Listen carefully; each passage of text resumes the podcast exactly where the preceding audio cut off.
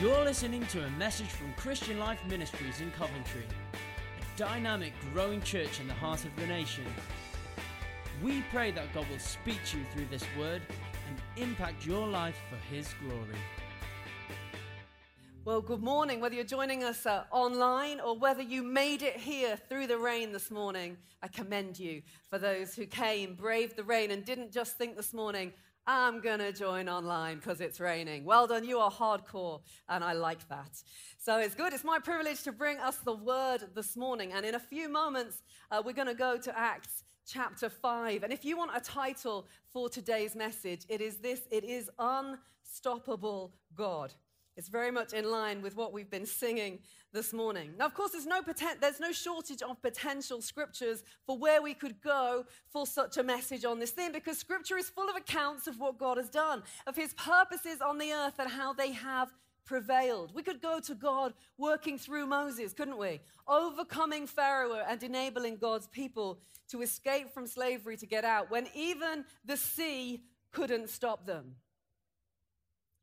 We could go to God working through Joshua as they sought to take a fortified city called Jericho. There were, it was sealed up, the walls were high, the gates securely barred, no one going in, no one going out. But as the people circled the city in obedience to God, even the walls couldn't stop them. We could talk about Gideon. We could talk about Esther.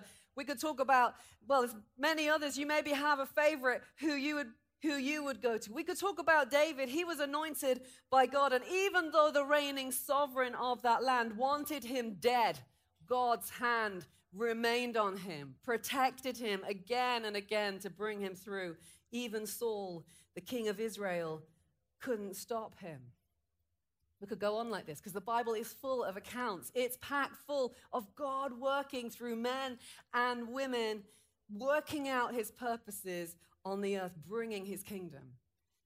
He's done it in times of war and in times of peace. He's done it in times of plenty and in times of scarcity, through times of comfort and times of blessing, and through times of discipline and exile. It's all in there. The Bible shows us that God is unstoppable. And friends, He has not changed. When we hit personally or nationally, times of turmoil or trouble, it is important for us to remember that we serve an unstoppable God. Of course, wherever you get your news, I'm sure you will have seen that politically things are unstable. Just this week, between typing these notes and being here this morning, another prime minister has resigned.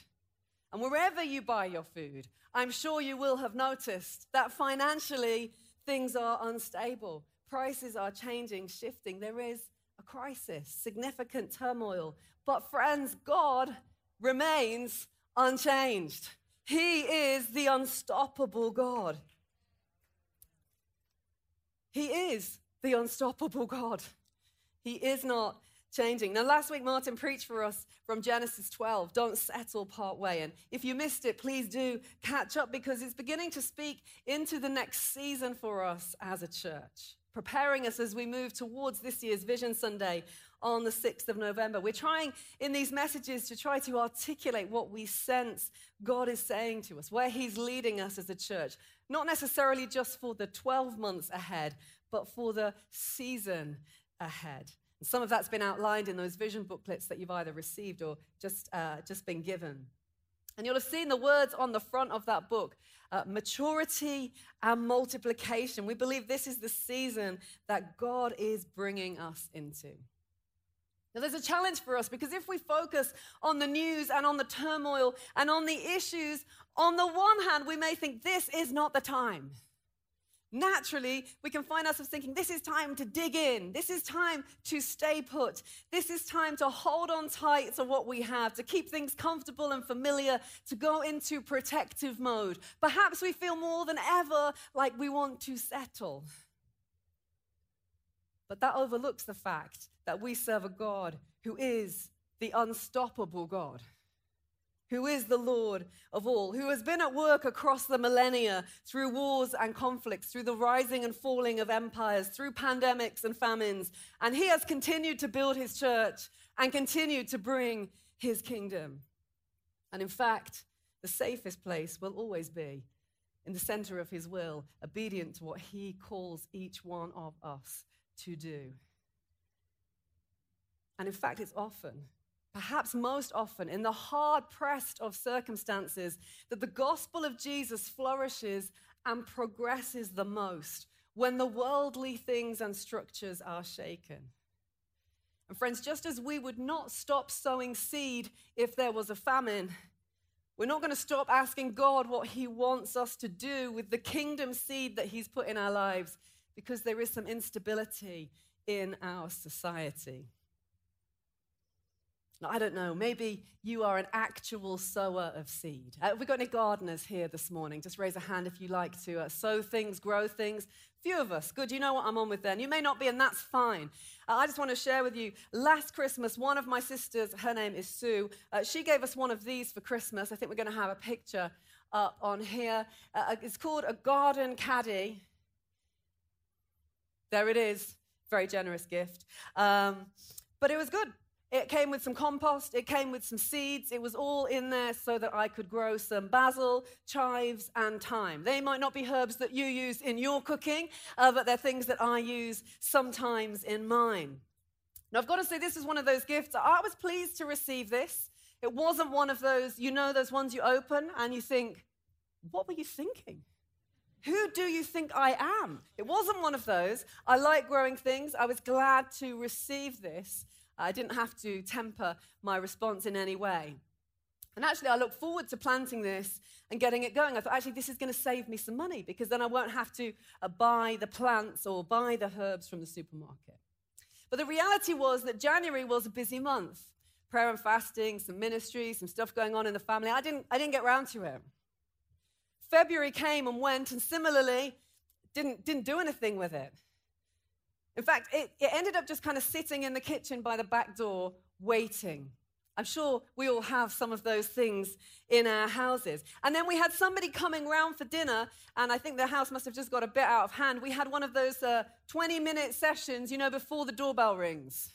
You really hope they're not going to be early on those days. Where you're like, you're grabbing things, you're putting things, you're trying to make out that actually you normally live in a respectable house. And in those moments, things get moved and things get put into places they would not normally get put, yeah? That's good, it's not just in my house. And uh, the garden caddy got put out of sight and I stopped seeing it. Didn't see it for a while. And then just from time to time, I would think, I must plant those seeds. I must plant them before Sue comes over again and comments that I haven't done anything with what she gave me. I kept thinking that. Now, fortunately for this story, uh, Sue doesn't come to my house that often. I would like to see her more. This is not a personal comment. Uh, she's a busy lady, lives in Oxfordshire, involved in a church, runs a CAP Debt Centre, so she's on with lots of things. But she finally came to my house in April, but mercifully, I had managed to plant the seeds before she came. So when she came, there it was in the garden, and it looked a bit more like this. I think we're going to see what that looks like. They look more like that. And she was pleased. She was like, Oh, you've planted it. It's good to see you've done it. She commented on it. She was glad that what she'd given had been put to good use. And I was relieved. Relieved. That's good. We don't need any more tension between sisters. Now, the better thing still is that I haven't had to buy any more herbs. They've just been there outside in the garden whenever I've needed them. Fresh basil with tomatoes with salad for my lunch through the summer. And it always tastes so much better when you've grown it yourself and they keep growing. I take the tops off, it just keeps going. The truth is this that I have some other seeds that I still haven't got round to planting. Now, naturally speaking, we can have some things that have the power to grow and the power to multiply, but for one reason or another, we don't get round to it, and the potential stays unfulfilled. And I think this can also be true with what we might call kingdom seed, what God has given us or put in us that has the potential to grow and to build his kingdom, to multiply. Maybe it's things that we've come to know or experience of Jesus, the new life that we have in him. This is kingdom seed. Maybe the things that we've learned on the journey that we could share with others to help them. It's kingdom seed. Perhaps it's just love or encouragement that we could use to spur someone else on. It's kingdom seed. Perhaps we've got gifts or abilities, perhaps time, something we could invest in with kids or youth or somewhere else. Or maybe finance that we could sow. Kingdom seed. I think it can be easy for us to forget the seed that we've been given, to leave it somewhere, to not do anything with it. It has the potential to grow and multiply, but instead, it stops with us. And I want us to hold on to that thought as we turn in just a moment to the scriptures. We're going to go to Acts chapter 5, verse 17. And if you've got a Bible or a device, why not turn there, go there? Uh, I've asked Daniela Freeman to read for us. She's going to come in just one moment. Just hang on there, Daniela. Because let me just give a little bit of context as we go to Acts 5. Because if we were to go to Acts 6 and start there in verse 1, we would find there that the number of disciples was increasing. And the literal translation of the Greek word here is blethinonton. It means they were multiplying. And by the time we get to verse 7 of chapter 6, after the important work of dealing with discrimination in the early church, we're told again that the number of disciples was increasing rapidly. A different Greek word, eplethenato, also means was multiplied. The key thing is we're seeing a church that is getting ready in Acts chapter 5 for multiplication. They were entering this season, and it's a distinct shift from what we see earlier in Acts. In Acts 2, people were being added but by the time we get to Act 6, they've entered into multiplication. There is a shift. And we're not going to read all of those chapters, but we are going to dip in at chapter 5 and see what is going on in this season. And Daniela is going to read these verses for us. Why don't you just give her a little ripple of applause? Because she's not used to standing here. Um, good morning. Um, this reading is taken from Acts 5, verses 17 then the high priest and all his associates, who were members of the party of the Sadducees, were filled with jealousy. They arrested the apostles and put them in the public jail. But during the night, an angel of the Lord opened the doors of the jail and brought them out. Go stand in the temple courts, he said, and tell the people all about this new life. At daybreak, they entered the temple courts, as they had been told, and began to teach the people. When the high priest and his associates arrived, they called together the Sanhedrin, the full assembly of the elders of Israel, and sent to the jail for the apostles. But on arriving at the jail, the officers did not find them there, so they went back and reported. We found the jail securely locked with a guard standing at the doors, but when we opened them, we found no one inside. On hearing this report, the captain of the temple guard and the chief priests were at a loss, wondering what this might lead to.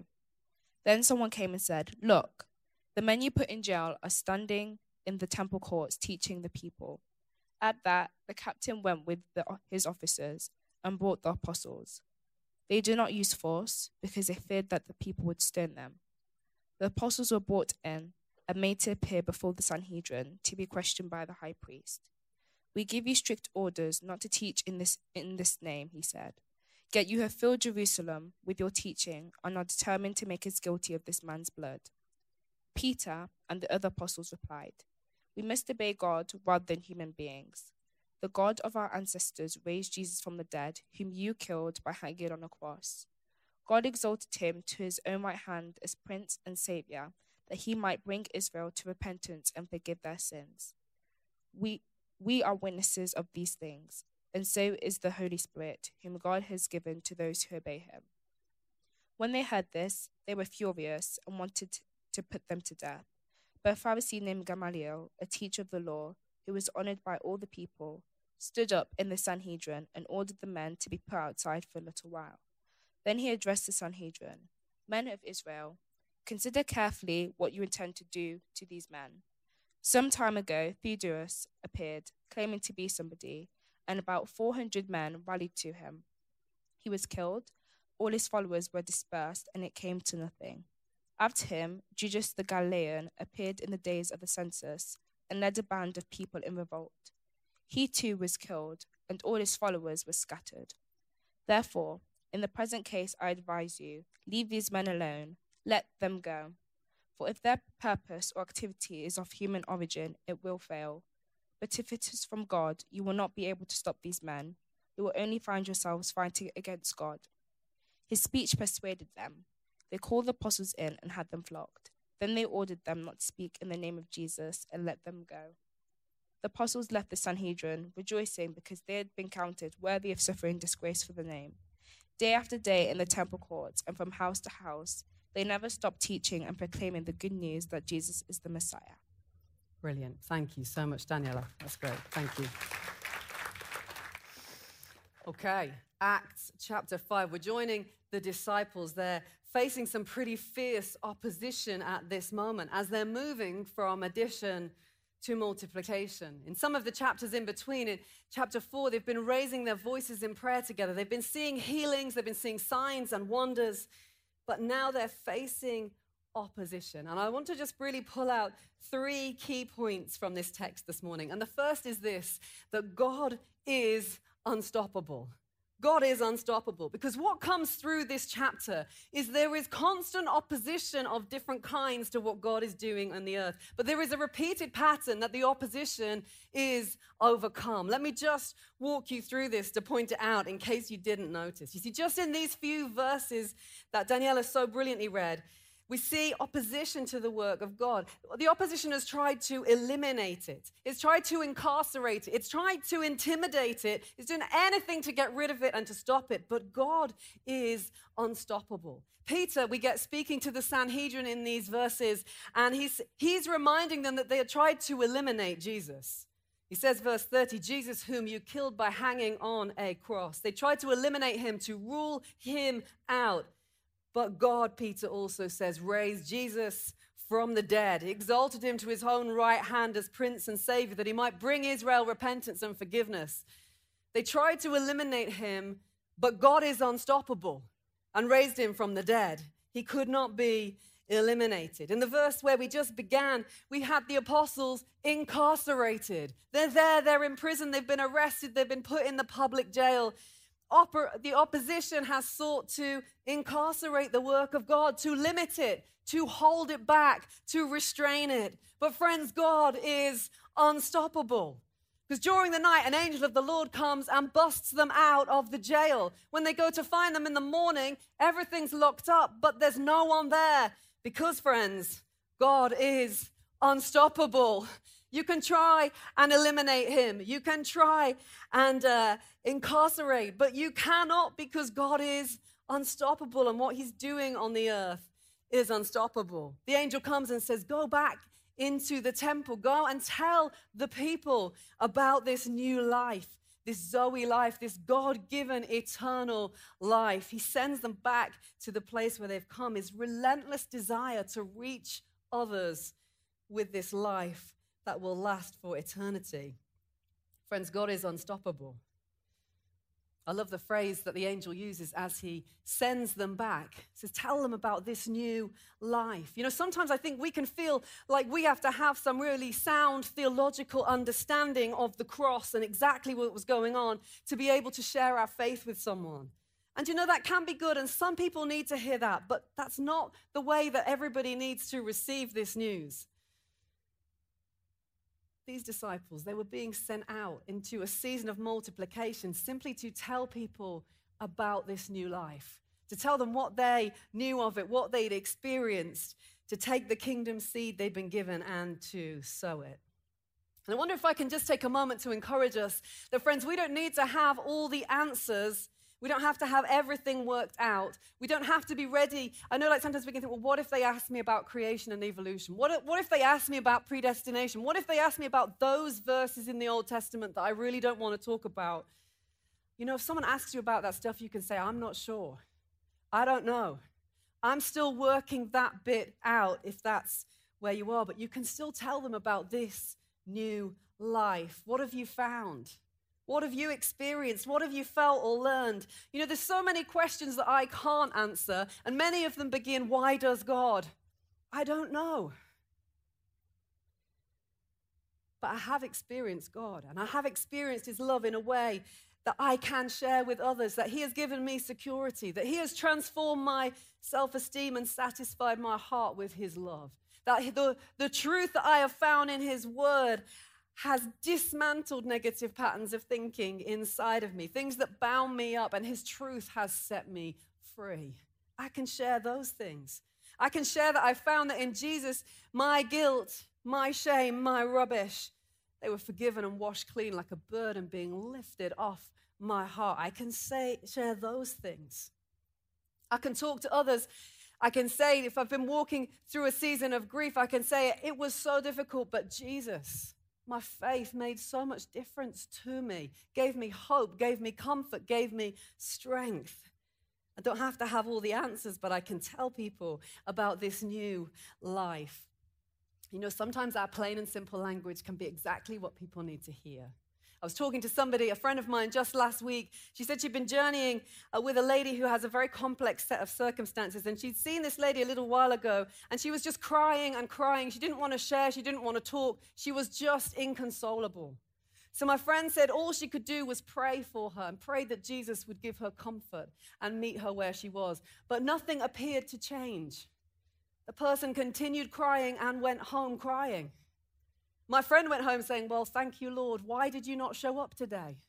What was that about? And then a little while later, she was with this friend again, helping her in her home. Uh, the lady, perhaps not in the best of moods and being a little aggressive, and said to her, Why do you believe in God? My friend was a little taken aback and was, you know, paused for a moment, thinking, What? It, does she really want to know? Is she just angry? What's going on? But before she was able to answer, the lady came back to her and said, you know that time you prayed for me when I was crying? My friend said, Yeah. She said, When you prayed, I felt whole and clean. Is that why you believe in God? My friend said, Yes, yes. That's definitely why I believe in God. And the lady followed up and she said, So do you feel whole and clean all the time then? My friend said, Yes, I do. Simple language about this new life. Simple words can be used to tell others about what Jesus does. Now, the opposition that we read of in these verses, they couldn't eliminate what God was doing. They couldn't incarcerate what God was doing, so they tried to intimidate them instead. They said, We told you not to preach in this name. In verse 40, we see them again. They're there, they're being flogged, they're being ordered not to speak in the name of Jesus. They are trying to intimidate them. But these guys that we see, they are full of the Holy Spirit, and there's something that the Holy Spirit is doing in them that is making them bold so they are not intimidated. They can't even be intimidated anymore because the unstoppable God is with them, in them, working through them, changing them. They are beginning to look like they are people who follow an unstoppable God. And in fact, you know, as these guys were walking with God, as they were praying, being filled with the Holy Spirit, praying for the sick in public places and seeing them healed, facing opposition and seeing God come through for them, they were seeing and they were experiencing that God is unstoppable. They were walking in the truth that the opposition couldn't eliminate them, couldn't incarcerate them, couldn't even successfully intimidate what God was on with in the earth. And as they were obedient to him, as they continued to speak, as they continued to go where he was calling them to go, they became unstoppable too. It's point number two. They became unstoppable. We have this wise man, this Pharisee in the, in the verses we read, Gamaliel, his name is. He's speaking to the Sanhedrin. He's there, he's there to oppose the apostles. He is against what he sees going on. He's obviously seen a bit of life. He's seen some movements come and go. Some people have a bit of influence for a time, but then they fizzled out and come to nothing. And he says these powerful words. He says, Leave these men alone, for if their purpose is of human origin, it will fail. But Acts 5:39, he says this. I think it's going to come up on the screen. He says, "But if it is from God, you will not be able to stop these men." you will only find yourself fighting against God. But if it is from God, you will not be able to stop these men. I have this verse written out on my desk because then when I feel intimidated, I think, no, if this is from God, and if I'm doing what I believe God has told me to do, then it cannot be stopped. It cannot be stopped because I serve the unstoppable God. And those who are on with what God is on with, they become unstoppable. And friends, this is why it's so important for us to learn to hear God's voice, to learn to discern his voice from his Holy Spirit, but also to read his word and to let him direct us. Because if we will hear and then obey what he is asking of us, although it may be scary, it may not be comfortable, it may not be what we planned or had in mind, we'll find ourselves on board with the unstoppable God. And yes, as we do so, there may be opposition that tries to rule us out, that tries to hold us back, that tries to shut us up. But when we walk in obedience to Him, when He speaks and we obey, we get on board with the unstoppable God and we become unstoppable too. Friends, this is part of us stepping up as, a, as individuals, as followers of Jesus, into our Christian maturity, taking obedience seriously. There's other aspects that we see in these chapters as the disciples move from addition to multiplication. They're stepping into maturity. They're learning to pray when they face opposition. They're learning to be filled with the Holy Spirit and His boldness. We see them learning to share what they have with one another, going beyond just comfort and blessing, even rejoicing that they were counted worthy of suffering disgrace for the name of Jesus. No wonder. No wonder they became unstoppable. Three things this morning God is unstoppable. They became unstoppable. And the third thing that I see in the text is that they never stopped. Verse 42, it says, Day after day in the temple courts from house to house, they never stopped teaching and proclaiming the good news that Jesus is Messiah. They didn't give up. They didn't stop. It got difficult, but they carried on. They persevered. You know, perseverance is a key aspect of Christian maturity. Of course, it doesn't mean we don't rest. There's a biblical pattern for rest, for weekly Sabbath. It's important. We mustn't um, neglect that. But they never stopped. They didn't quit. They didn't give up. They kept telling others. They kept taking the kingdom seed that had been entrusted to them and they kept sowing it. They kept being obedient. What they were given didn't stay in their hands unfulfilled. They never stopped. I know for many of us, we've already had a season in COVID where many things stopped. Lots of things stopped. A large number of those have resumed. Not all of them, but many of them. But some of those are still in something of a post COVID phase, perhaps not completely returned to where they were. I'm aware in my own life, I've found it challenging to become fully reconnected socially with others. I know before COVID, I'd become intentional about trying to connect with some others around my life who did not know Jesus so that I could share with them. But in COVID, I stopped. And I've struggled to get started again beyond some key people in my wider family. I need to get going again at sowing kingdom seed more widely. Perhaps you're the same. Dan, I wonder if you could come and join me.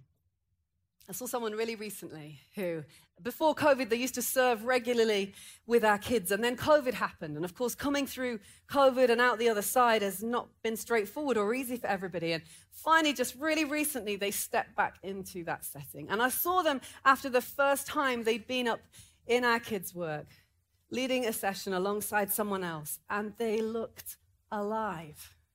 They looked full of joy. They'd taken something that they'd been on with before, but they'd stopped and then they got started again. They'd taken the kingdom seed, simple things that they've been given, and they put them to use, sowed them so that they could multiply.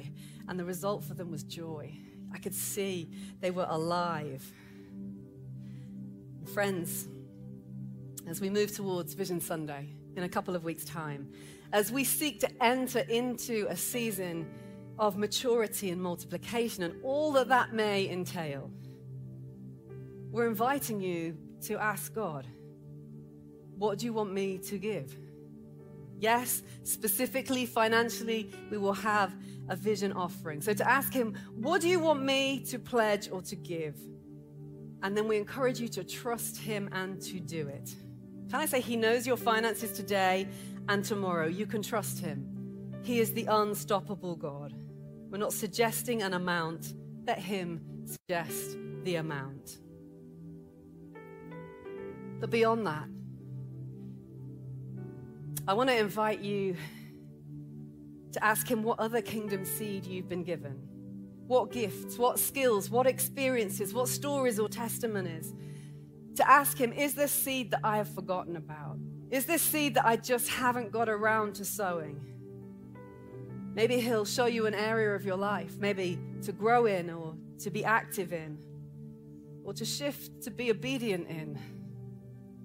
Maybe there's someone he wants you to share this new life with, someone to encourage or to help, maybe a ministry to be involved with or some training to do. But, friends, there are people around our lives for every one of us who need to hear about this new life. There are people waiting to be prayed for so that they might feel whole and clean because they've never felt it. There are people waiting to experience Jesus. Personally, I want to have the joy of seeing what God can grow through the seed that He's entrusted to me. And I want to be on board with the unstoppable God. And when I see the seed sower and the seed giver, I want Him to be pleased that I did something with what had been entrusted to me. Friends, we don't serve a God who is in power today but may be dethroned tomorrow. We serve the unchanging, unstoppable God who is inviting us to join with him in the unstoppable work of bringing his kingdom in the earth. But we need to do something with the seed that we've been given, and each of us has been given something and a part to play. And when we do that, we join God in what He's doing and we get caught up in the kingdom of the unstoppable God. And as we do this, and as we take a step into towards multiplication and maturity, I know we're going to see God bringing His kingdom. We make room for God to move.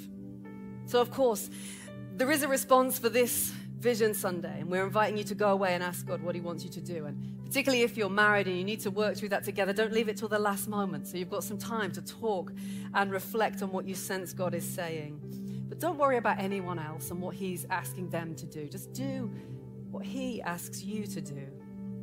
But I also want to invite you to respond this morning. If your heart, maybe, is spurred to go again, to go afresh, to sow the kingdom seed that has been entrusted to you. You may not even know exactly what God has put in you, but you know there's something that He's deposited in you. Maybe you sense an urgency or a call or just a stirring. So I simply invite you to stand if that's you this morning, and we're going to pray. If you just know today, I, I, I want to sow what God has given me, I want to be active in this next season. There's some things that I need to move on. Just stand to your feet right now and we're going to pray. I'm going to invite the band to come up and join me. And if you want to respond this morning, just stand right now and we're going to pray together. Because, friends, as we've sung, He never stops working. And He's doing something in our nation, and He's doing something in the nations of the earth. So let's bring ourselves before Him. Father, we thank you today. We thank you that you are the unstoppable God. And Lord, we so need you to be our refuge and our strength. We so need your Holy Spirit to fill us and to make us bold. But we thank you, Lord, that you can't be ruled out, that you can't be held back and you can't be shut up, that you are the unstoppable God. And we thank you that you are on with a work in the earth of bringing your kingdom and that you are inviting us to trust you to obey you and to be part of what you are doing. So we thank you. Father, we thank you that you have entrusted kingdom seed to each one of us. We thank you that you're stirring our hearts, and we ask that you would continue to stir our hearts, to wake us up. Help us to arise and to shine with your light.